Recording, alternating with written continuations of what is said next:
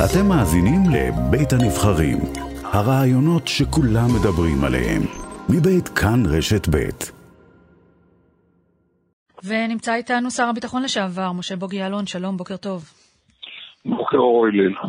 הסיטואציה שיואב גלנט חווה אתמול אמש מוכרת לך, גם אתה עזבת את הקומה ה-14 בקריה בגלל אי הסכמות עם נתניהו, מה אתה רוצה לומר לו הבוקר הזה?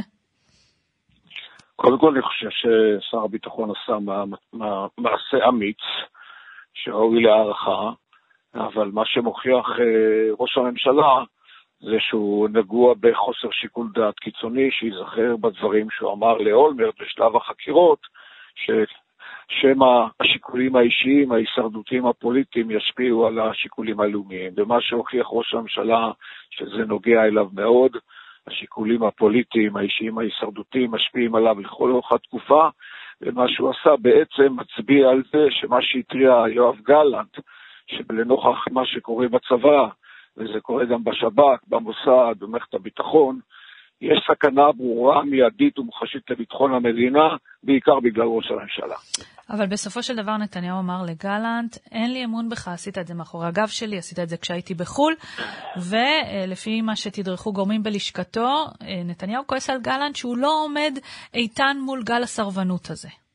אה, לקרוא גל סרבנות לאנשי קבע שעוזבים את הצבא או לא מעריכים חתימה, למתנדבים, ואני נגד סרבנות, שואלים אותי חיילים בסדיר מה לעשות, אמרתי, תשמעו לרמטכ"ל.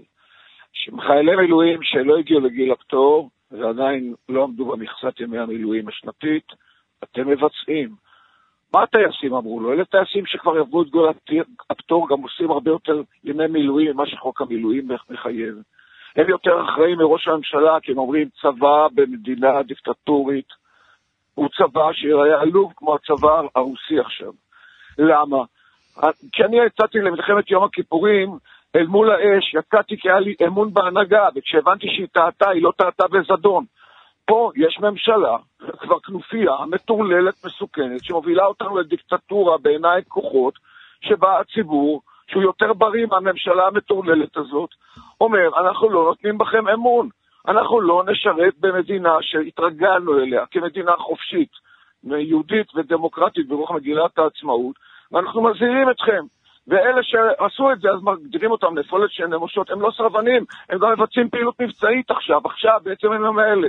ושומעים מהשרים המטורללים בכנופיה של נתניהו שהם נפולת של נמושות. לכן העם יותר בריא מהממשלה המטורללת, וצריך להביא את הדברים להכרעה, לא לפשרה. אבל... מי, שמדבר על, מי שמדבר על פשרה צריך לדרוש באופן מובהק עצירה מוחלטת של החקיקה mm-hmm. וגניזתה, כמו שאמר הנשיא.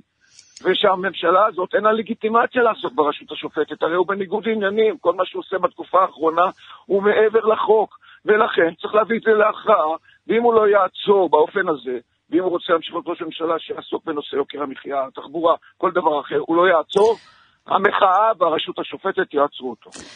כן, אבל ראש הממשלה שומע את הדברים, שומע אותם גם משר הביטחון גלנט, גם מהרמטכ"ל אה, אה, רב-אלוף הרצי הלוי, שומע אה, שכל מה, האירוע הזה ממש פוגע בכשירותו של צה"ל, ובכל זאת הוא לא עוצר את החקיקה, לפחות לא עד עכשיו.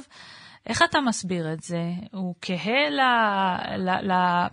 לאירוע הביטחוני, אתה יודע, לסכנה, לחשש הביטחוני הזה שעומד לנגד כולנו? הוא לא רואה אותו?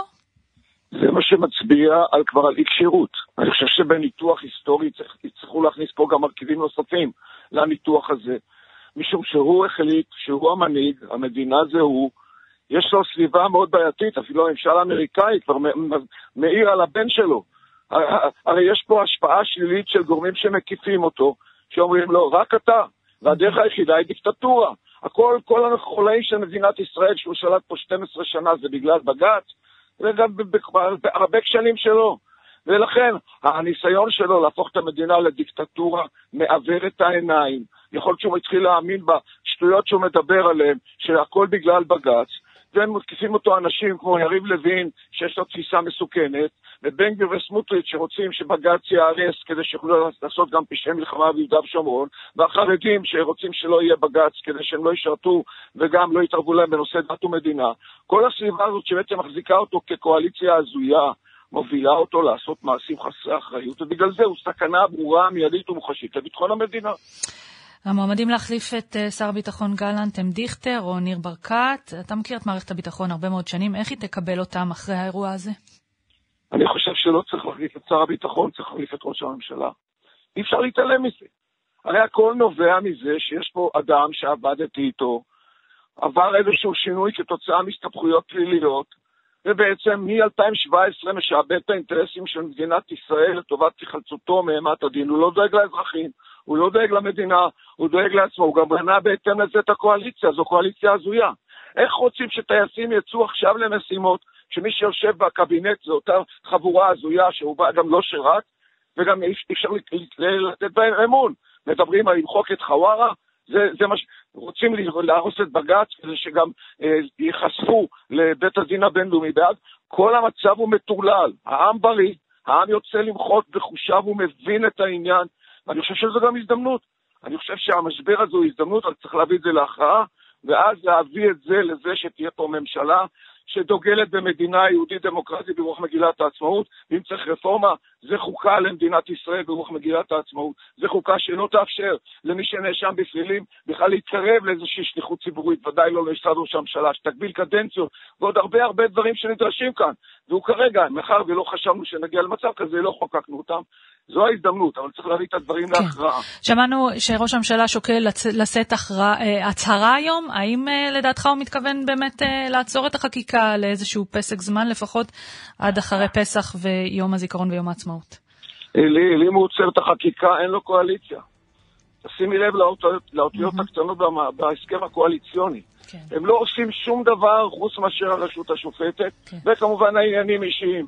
כן, חוק שמאפשר להם לקבל תרומות, שוחד, חוק דרעי 2, כן. כל זה בניגוד להחלטות בג"ץ. הזמן שלנו... לכן, אני לא רואה כן. אותו עוצר.